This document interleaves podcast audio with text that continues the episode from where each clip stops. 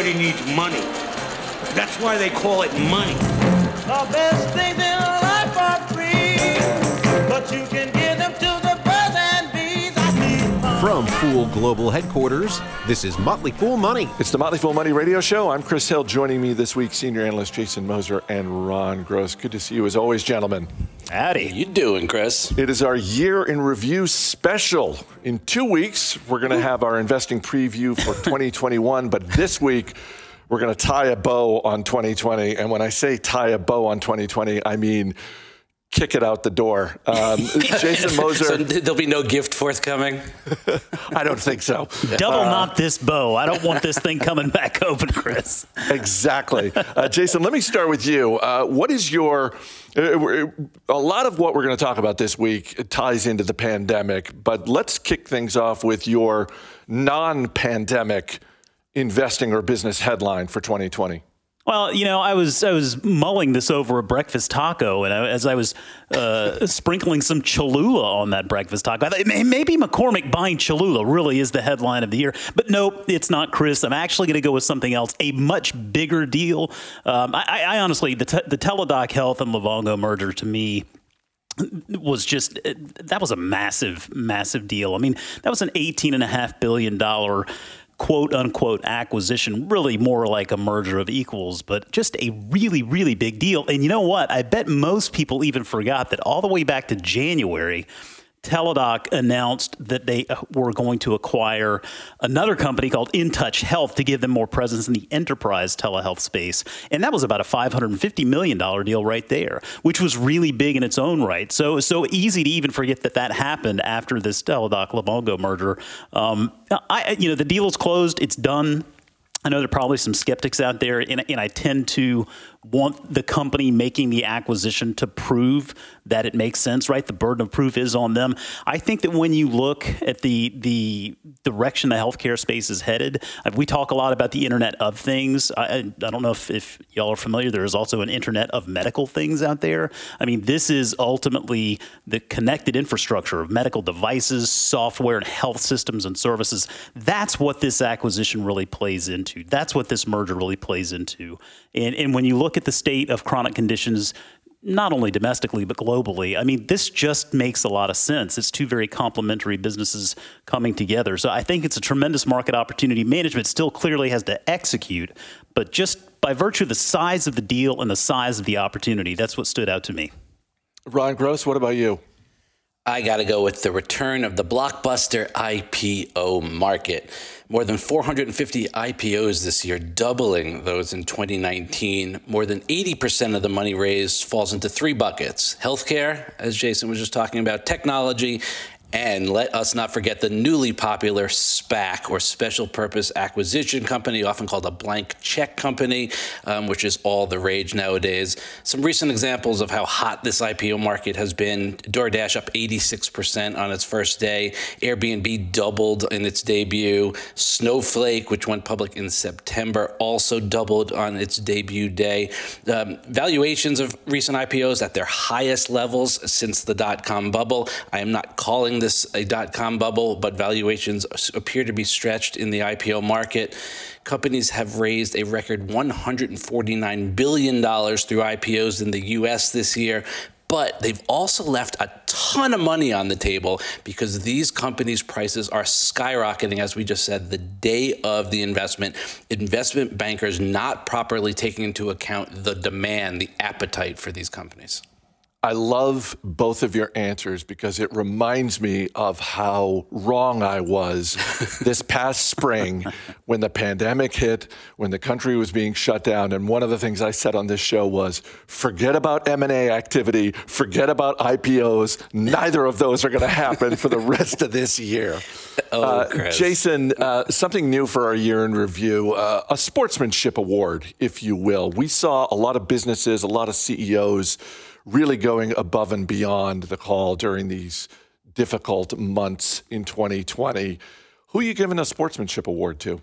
Yeah, I like this award. I think it just it's a good positive feel to it. And The CEO that stands out to me when it comes to this, Jack Dorsey, to me, I mean, he just has a track record of benevolence, of giving. And I think that when you look at just what he's done this year alone, I mean, he pledged $1 billion for the coronavirus fight. He donated $15 million towards a basic universal income project, ultimately trying to help figure out, is this something that can work? Let's get some money in there and see if that can work. $3 million more dollars to support experiments and free cash payments to Americans. I mean, it's just, there's all sorts of causes that he believes in, and he utilizes his position with Twitter and with Square to really help, I think, focus more on the things that matter most to him in life. And so, I mean, this was not unusual for him. I mean, he just, like I said, he has a track record of benevolence, and this year was no exception. So Jack Dorsey's my winner there. What about you, Ron? I love me some Jose Andres, world-renowned chef, CEO of Think Food Group, and founder of the not-for-profit World Central Kitchen. Not only an accomplished restaurateur, but he is a real humanitarian. World Central Kitchen functions as a first responder to natural disasters, partnering with local chefs to get meals immediately to those in need. He's been there for natural disasters in places like Puerto Rico, Texas, the California wildfires. He's been nominated for a Nobel Peace Prize. He's the James B. Foundation's Humanitarian of the Year award winner. For COVID, he's decided to shut down his restaurants, convert them into community kitchens. He turned Washington Nationals baseball stadium into a massive community kitchen to serve DC residents, and his team, and along with him and his team, keeping restaurants in business, pledging $50 million in meal purchases for those in need, distributing more than 30 million meals across the globe in its COVID-19 response efforts. I love his restaurants, but he's a wonderful human being. You know, guys, we talk a lot about intellectual property, how important it is for companies. And I keep coming back to earlier this year in the spring when Medtronic came out and shared the design specs on their ventilator. That's valuable IP. And Medtronic basically said, there's a global shortage of ventilators, and this is more important than our IP. So they just gave it to the world and said, here's our design. Everybody go nuts, because this really matters right now. Let's move on to stocks. Fill in the blank, Jason Moser. One stock or business performance that surprised me during the pandemic was... Well, I'm going to take the glass half full approach here. Honestly, Chris, Walt Disney surprised me all along the way, very pleasantly, I might add. If you look at the numbers today, I mean, the stock is up a little bit better than 20% year to date. And at the beginning of the year, you have a new CEO in Bob Chapek, who steps right in as this storm starts to hit. Earlier in the year, making this big pivot to a new digital strategy that hadn't really proven out at that point. All of a sudden, the pandemic hits. You've got parks closed, movie theaters closed. I mean, there was every reason to believe that the market should just lay the hammer down on Disney this year. And you fast forward to now, what they've been able to do in the face of adversity. I mean, it's not been easy, clearly, and a lot of folks are out of jobs, but I think that the company itself has done a very good job of keeping not only their head above water, but figuring out a way to flourish and make a lot of progress. I mean, you've seen what they've done in just their Disney Plus subscription growth in the forecasts here in the coming years. So with a business that has so much tied to consumers being places and spending money in those places. I'm just very pleasantly surprised to see the market look at this as more of a long-term story, because you mentioned it with this intellectual property being so valuable. Disney sure has a whole heck of a lot of it, and I think they're going to continue to do a lot of great things with it. Who surprised you, Ron?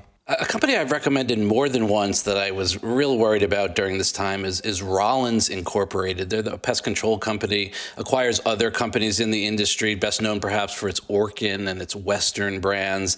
I would not have guessed a pest control company would thrive in the pandemic, especially because I would think its commercial business would have to take a hit. But they did a really nice job containing costs. They even benefited from lower fuel prices. Residential revenue growth has been really strong. And I don't know, maybe it's because we're all home and nobody wants rodents running around, but that helped to offset the weakness in the commercial business. Shares are up 80% this year. A pest control business, shares are up 80% this year.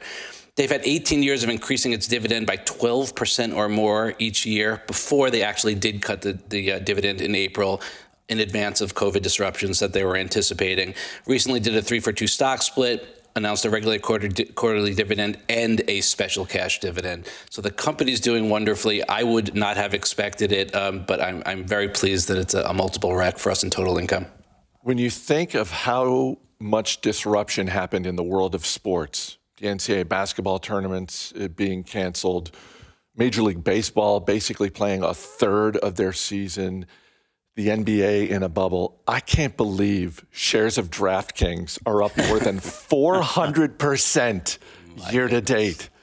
That's bananas to me. All right, Jason Moser, Ron Gross, sit right there because our year in review continues right after the break. Don't go anywhere. This is Motley Fool Money.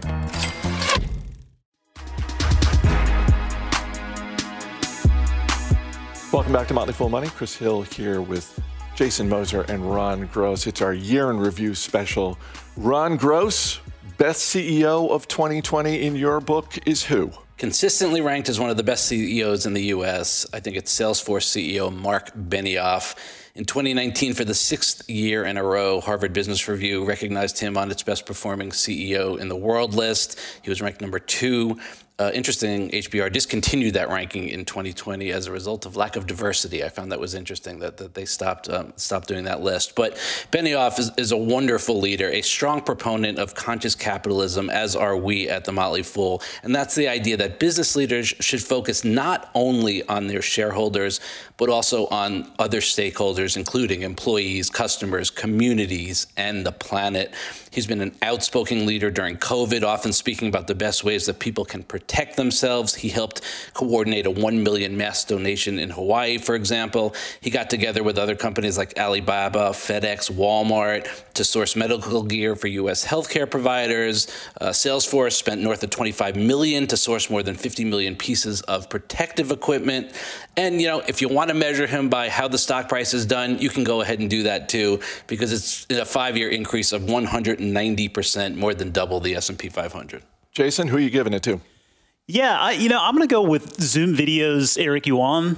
It's not because the stock is up close to 500% this year, at least not just because of that. I mean, thankfully, investors have really won from holding onto these shares. But when you go back to the beginning of the year, these guys were thrown into the deep end in short order. I'm pretty sure they were not thinking that 2020 was going to shape up the way it did. But obviously it did, and Zoom has become not only an integral part of our day-to-day and many folks' day-to-day lives, it's become a verb, right? I mean, when you talk about Netflixing or Googling, well, now we're talking about Zooming, and I think that's here to stay. They dealt with some challenges early on in that mass influx of business. The FTC had some issues there in regard to security. I felt like the company themselves took a lot of great steps there. They were transparent. They formed a council of chief information security officers from outside of the company to get feedback and collaborate on ideas. Eric Yuan set up weekly Ask Me Anything webinars. The company put a 90-day stop to all development unless it was related to a feature of functionality that would actually make the platform more secure. So to me, they responded to that FTC concern absolutely the right way. And then you look at the actual numbers to demonstrate what I mean when I say they were thrown into the deep end. A year ago, they had approximately 74,100 customers with more than 10 employees. You fast forward to this year, they reported 433,700 customers with more than 10 employees, up almost 500% from the same quarter a year ago. And so all of this just tells you that they had a mass influx of business. I'm sure they weren't expecting it. Clearly, they weren't fully prepared for it, but they were pretty darn prepared, and they responded to any adversity, any challenges, I think, in just a wonderful ways. I think this is business that's really set up to succeed for a long time to come. I'll just say 2020 was the year Kevin Johnson stopped being the CEO of Starbucks and became one of the most important business leaders in America. There were a lot of dumb investments in 2020. Some of them were made by individuals. Some were made by companies. Ron, what's your dumbest investment of 2020? I'm not throwing myself on the sword. I'm going with a company, and I'm going to tell you I am not a fan of Lululemon's $500 million acquisition of home fitness startup Mirror. Mirror sells a 1,500 wall-mounted machine for streaming workout classes, offers a $39 monthly subscription. This was Lulu's first acquisition. Brings back memories of Under Armour's acquisition of MyFitnessPal for $475 million, which they later sold for $345 million 5 years later. There's lots of competition out there, with Peloton being the main one. And you don't need to even buy anything if you're a Peloton subscriber. You can get all the workouts digitally. So let's watch this. For now, Mirror's selling, probably because of where we're all home, but let's keep an eye on this one. Jason? Well, Chris, I'm glad you brought up Starbucks. And Ron, I'm going to jump on this sword, and I've got no shame. I'm ready to throw myself under the bus because, you know, this is twofold. First of all, I bought Starbucks for the first time this year during the bear market. So immediately right there, why was that the first time? How did I not buy Starbucks years and years ago, given the mass amounts of quantity of product that I consume from them? I just don't understand why I didn't own these shares earlier. But here's where this is where I get a little bit bitter here. I just decided, well, you know what, I'm going to buy. It's like March or April is the bear market that hit, and I thought, okay, I'm going to buy a starter position because I'm thinking I've got a year to kind of build this thing up. So I just bought a starter position, think I'd have more time, but I knew in my gut was telling me back up the truck at $50 a share. This is just an obvious. This is a no-brainer. And of course, just stupid head me. I went with a starter position, and it's just never looked back. It's just a clean double in my portfolio now, and I'm just really disappointed. So sad for that clean double. I didn't back up the truck. Now, with that said, that will not stop me from adding to this position, Chris, because I do enjoy adding to winners. But I wish I had been a little bit more greedy when the opportunity was there. Well, take solace, Jason, because early in 2020, Viagogo bought StubHub, which is in the business of selling tickets to live events. They bought StubHub from eBay for more than $4 billion. So you're off the hook. My goodness. We got about a minute and a half. Ron, real quick, what is your investing discovery of 2020? It can be a stock you bought for the first time, a book you read, something in the world of investing you discovered this year. For me, and maybe you too, Chris, it's Bed Bath & Beyond. Bought it in February 2020. It seemed to be left for dead. I thought that was premature and actually potentially totally wrong. Mark Tritton came in from Target, started shaking things up. New executives, curbside pickup, online presence, sold off $500 million of non-car assets. I like how this is going. We're up on our investment. We're still in the early innings, though. We'll see how it plays out. Jason? Yeah, you guys know I'm a big fan of Cloudflare, and CEO and co-founder Matthew Prince has what I found. He calls it the Bezos rule, and essentially this means that Cloudflare engineers must build what they build for themselves needs to be built using their workers' edge computing platform. And then also any APIs, the application programming interface that they build for themselves, should then be made available for third-party developers that use their workers' platform. So it just creates this really interesting virtuous cycle that I think ensures they're building out not only a platform that serves their developers well, but them as well. And just really cool, the Bezos rule. I thought that was neat. 2020 was the year I started following Kate Rooney on Twitter. She covers fintech and digital payments for CNBC. We had her on as a guest earlier in the year, a tremendous follow on Twitter. Guys, we'll see you later in the show. Up next, a conversation with Appian CEO Matt Calkins. Stay right here. This is Motley Fool Money. All the games people play now, every night, every day. Welcome back to Motley Fool Money. I'm Chris Hill. In the past year, shares of Appian are up more than 250%.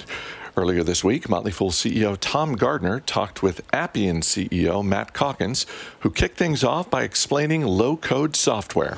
Low-code is a technology that is recently becoming a lot more popular that allows you to build an application without writing as much code. The obvious first implication of this is that it's faster, it's easier to build an application if you don't have to write all that code. If you can draw a flowchart, a picture, and configure with a mouse instead of a keyboard, you're going to accelerate your ability to create and to change new applications. And that's all true. But since we are creating low code and we're making applications with low code, we realize that we're up against the same problems that organizations have always faced when they built their own applications. Specifically, the fact that applications are isolated, right? They're silos, and the fact that they accumulate technical debt. And so we're a leader in low code. We're the first in low code, and we're pioneering new problems with it. We're trying to figure out how to be sure that your next application doesn't have technical debt, or how can it be integrated with the assets that already exist in your organization. So we're low code. We're trying to take a step beyond. And who are the other low code providers? You know, how large is the market, and what do you view as an Appian sustainable advantage in the category? Right. What we've got here is a collision between spaces. We bill ourselves as a low-code automation. And by saying that, we mean to suggest that there's a convergence between low-code, the technology that allows you to build an application quickly, and automation, the technology that allows you to bring dispersed assets together to bear on a problem. The assets could be maybe robotic process automation bots and artificial intelligent processes and human workers all together coordinating and collaborating. That's automation. And so low-code automation is an amalgamation of existing and changing markets. So we have competitors who specialize in processes, like Pegasystems, for example, specializes in building powerful processes. They're our longest running and closest competitor. But you've also got organizations that specialize in RPA, maybe, or automation, right? And maybe that'll be another interesting direction from which competition could come, right? Or take Salesforce and ServiceNow, right? The two of those organizations are trying to create a kind of a low-code offering, not as powerful, but something. Microsoft Power Apps, for example, come into the market with a low-end offering that it would be a rival for the most simplistic applications. So we're up against a lot of different organizations because the markets are converging. And some of these are fantastic organizations, by the way, great companies with terrific reach and good marketing. And in order for us to stay relevant, we have to stick to our strategy, which is to be the best pure play pioneer in this space. Low code is not equal. Low code is not the same across different vendors. In fact, if you were to graph all of the low code vendors, you'd see that there's a big clump and then one outlier. That outlier is us, and we are different in that the applications you build on our low code platform can be serious applications, mission critical, right? High scalability, high security. The most important applications in an enterprise can be built on the Appian platform. And so it's a far cry from a lot of the somewhat simplistic applications and platforms that are offered under the name low code by other vendors. Could you give us a single case study? I think we have the concepts now, kind of the theory of what you're building, and you're taking a systems level approach to this, and you're growing organically, not through roll-up acquisitions, not through marketing and sales as the lead horse out front of the business, but trying to build a disciplined system that scales over a long period of time. But now, could you give us a recent case study? What is an example of a company that realized maybe it was being bogged down by its software, or realized that in 2020 it needed to change for reasons that it wasn't expecting it? Yeah. Or any to remind us of the large enterprise customer base that you have, for example. All right. At a number of recent customers, we found ourselves running many applications in parallel in a coordinated fashion, and perhaps consolidating down from what otherwise had been a universe of acquired systems. Many organizations build themselves by systems. And so I'm thinking of three customers right now, and what I'll say applies to all three of them. They've grown through acquisition, maybe a lot of acquisitions, maybe dozens of companies. And as a result, they have hundreds of systems. These systems are not well integrated. And when a customer calls to make a change, and by the way, all three of the organizations I'm thinking of right now are leading financial institutions. They're all European, just by coincidence. They're all banks or insurers, and they've grown through acquisition. And when somebody calls in to make a change, there's so many applications you've got to touch, which means your response time is slow, the frustration of the customer builds up, and it's expensive maintaining all those systems. And so all three of these customers have turned to Appian to consolidate their systems, to rationalize, to streamline, to cut the costs, and to improve customer service. So we bring in Appian, and we turn off all those other systems. You have one unified system that's new, and it's agile. It can change quickly when you want to change your systems. And also, it can be altered in real time when a customer calls. And so now instead of multiple calls, it's one. Instead of, let's say, $100 million to run data center, it's $10 million. Like the savings in time and money are extreme. And on top of that, the customer satisfaction goes up. Now that's one kind of use case that I've repeatedly seen lately. But if you give me a moment, let me tell you about another kind of use case that we've also seen. This was a weird year. This is a year when change was needed. A lot of customers needed a new application they had never imagined they'd need before. And that is a workforce safety application. This is an application that got to keep your workers safe in a pandemic, right? To regulate and stop outbreaks and be sure that the right people don't come to work today and instead they get a COVID test and that sort of thing. Well, we wrote an application to do that right away at the very beginning of the pandemic, because we knew that our platform could create an application faster than any other way of creating one. So we immediately put one together and we offered it for free. And later we came up with a better version, which we started charging for. But we had an enormous number of takers on this, and some that I'm really proud of having used our software. Like one of the largest universities in the US used this in order to maintain the safety of their students and administrators. They'd been a long-time user of ours, and I can't disclose their name right now, but they used it widely. They rolled out to all their students, and it was so successful they were profiled later by a major American morning news show about their success and how they had kind of solved the problem at the moment of the outbreak. They did a great job. Rank these three in order if you're game to play game number two. Total growth rate in new cloud subscribers, that's one. Total revenue growth rate, cloud subscribers. And in a way, this third one's bundled with two, but I'll separate it out, dollar-based net expansion rate for Appian. How do you think about prioritization of those? All right. I think about customers first, and I want happy customers, right? So to me, the coefficient that drives our growth is not a function of net customers, but of happy customers. I think we're very early on in this market, and the most important thing we could have is customers who see our value proposition, acknowledge and believe our value proposition. If there's one metric that I could maximize, it would be the number of firms in the world who understand and believe Appian's value proposition assertion, which is, of course, that we can be the fastest way to build a new application in your business. And of course, there's some follow-ons to that. But generally, if we can get a customer to believe that, we got a beautiful future together, and they're going to be influencing many other customers. And so that, more than revenue growth, more than count of customers, that would be the metric I'd prioritize. Now we go hot seat, rapid fire, lightning round. You can give one or two sentence responses just to get through as many of these as possible. So maybe one sentence answer, one sentence. Yes. Explanation as to why that's your answer. What's your time horizon for evaluating the success of Appian from here for you as CEO? Wow, I've been here 2 decades, and I've always said I don't have a horizon. I think I still don't. Which has a greater future from this day forward for developers, the keyboard or the mouse? We still need the keyboard. The mouse is incredibly valuable, but the keyboard is higher bandwidth. And why is the mouse relevant for somebody who's thinking, well, why does the mouse gain in consequence going forward? Because it's human. We want to speak to our computers as if they were a person in a human manner. And so the mouse is the best for anything we can use it for. What do you think of the recent hacks? Does it impact Appian at all? Or do you have an opinion about what's happening out there, that there are so many large-scale concerning hacks? They're very disconcerting. Now, Appian wasn't mixed up in any of them. There's been no direct impact, but it certainly impacts the way businesses look to Appian. They look for safety. They want low code, but they want secure low code. They want scalability. They don't want to compromise the sanctity of their data. And so it benefits us.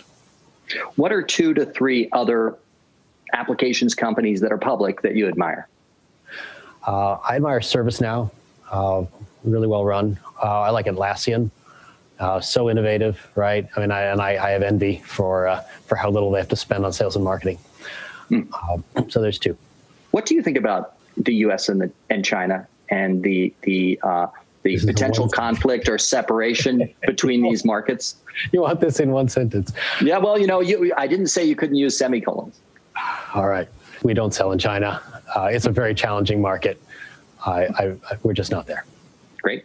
What are 2 of your favorite new games Obviously, you're a very big board game aficionado and I think an accomplished player and competitor and a game designer. I'd love to hear recent games, the last 2 or 3 years that have showed up on the scene that you think people might have fun playing this holiday season.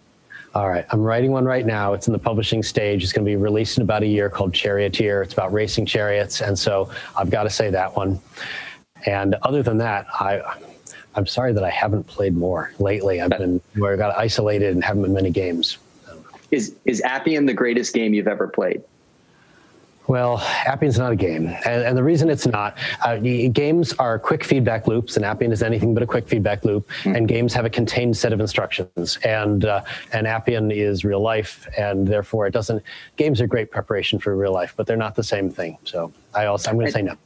Perfect. But how has game playing helped you as a strategic thinker, entrepreneur, business leader for somebody who has a 15-year-old daughter that loves games? How might they connect that love to the world of business and investing? Oh, games can absolutely help you to be a better decision maker. You get feedback, right? And we should be looking for feedback loops in every aspect of our lives. Games are a good way to cultivate your appreciation and your instinct for feedback loops. But that's how to get forward. It's how to improve yourself. You always want that. And the other thing that's helped is designing games, because designing game means taking a very complicated system and reducing it to a set of rules and understanding the causal relationships between things. That's helped me a lot to kind of break down the systems that I encounter. You have about $250 million of cash on your balance sheet, which is a different place than Appian has been in, although you've always run a great balance sheet. And you've never, you really didn't take very much venture capital money at all. You've had some follow-on offerings in the public markets, but that $250 million, which is earning, let's say, a couple percentage points. I don't know if you're familiar with what another Virginia-based company, MicroStrategy, did with their some odd $450 million out of the $520 million or so on their balance sheet. They put it into Bitcoin. Yeah, they took about 75% of their cash and put it into Bitcoin. So do you have any plans for that capital, or you think it's a very nice rainy day ballast for the organization? It's rainy day money. We took $10 million in outside money before we went public, $10 million in venture capital in all those years before our IPO. So with $250 million, we feel like we're set for a long time. I don't have plans to do anything bold with that money. It's just a fallback. And we do invest every year because we believe in the growth in this space. And so part of it we'll just use in the course of hiring and advertising and run-of-the-mill expenditures. I don't have anything surprising to announce, though. That's just a backstop. Final two rapid fire. So you've got 30 seconds for each of these. And the first one you're going to say, 30 seconds, really? When you talk about the use of AI and automation, you talk generally about the ability to replace tedious tasks for humans so that we can move to a higher level of strategic thinking and more complex problems than AI can face. But don't you think that's only temporary? No, I think it's more or less permanent. I think humans have nearly permanent advantages over AI. And if we consider AI intimidating or replacement for people, it's only because we're assuming that the rules don't change. As soon as the rules start having to change, AI is not the best. And let me briefly try to explain why that's true. Humans are better than AI at reaching conclusions divided by data. AI is better if data can be assumed to be infinite or all data is still valid, right? So if you have an enormous amount of time to gather data and bring it to bear, then AI is a great way to make a decision. But if the rules are constantly changing, then all prior data is invalid. And so you need a human. You need that ratio of good conclusions divided by data, conclusions over data. Humans are better at that. We're always going to be better than that. I see no trajectory that allows AI to be as good as a human at conclusions divided by data. So no, I don't think it's temporary. Final question. We've recommended Appian multiple times in Stock Advisor and some of the discovery services at the Motley Fool. We're long-term business-focused owners. It's been a great return for us. It's been quite a volatile and kind of an incredible. Another time, another interview, we'll talk about what this experience was like for you watching your stock move the way it did. And I know you'll say it's just a sideshow in the short term. But what is something you are really most excited about that an investor who might think 3 to 5 years forward should be looking forward to as well when thinking about Appian? Yeah, well, certainly not the stock. The stock has been volatile, but I don't think about it. I don't want to look at it. I try to stay away from getting wrapped up in it because it's a false lead. The thing that's exciting is this market. The market of low-code automation has terrific potential, and being a leader there is a meaningful niche that an organization could thrive in. And so for us to be positioned as we are, I think that's what would excite me as an investor, that we've got a great market, great focus, and a good standing with a superior product and a happy customer base with which to grow in that market. Matt Calkins, co-founder, CEO of Appian, thank you so much for taking this time in your life, and a difficult time, I know, for organizations and all of us trying to figure out ways to make the world smarter, happier, and richer together. So thanks for spending this time with us, and best of luck to you. Thank you, Tom. It's a pleasure. Up next, Ron Gross and Jason Moser return with a couple of stocks on their radar. Stay right here. This is Motley Fool Money. Work it, make it, do it, makes us. Harder, better, faster, stronger. More than power.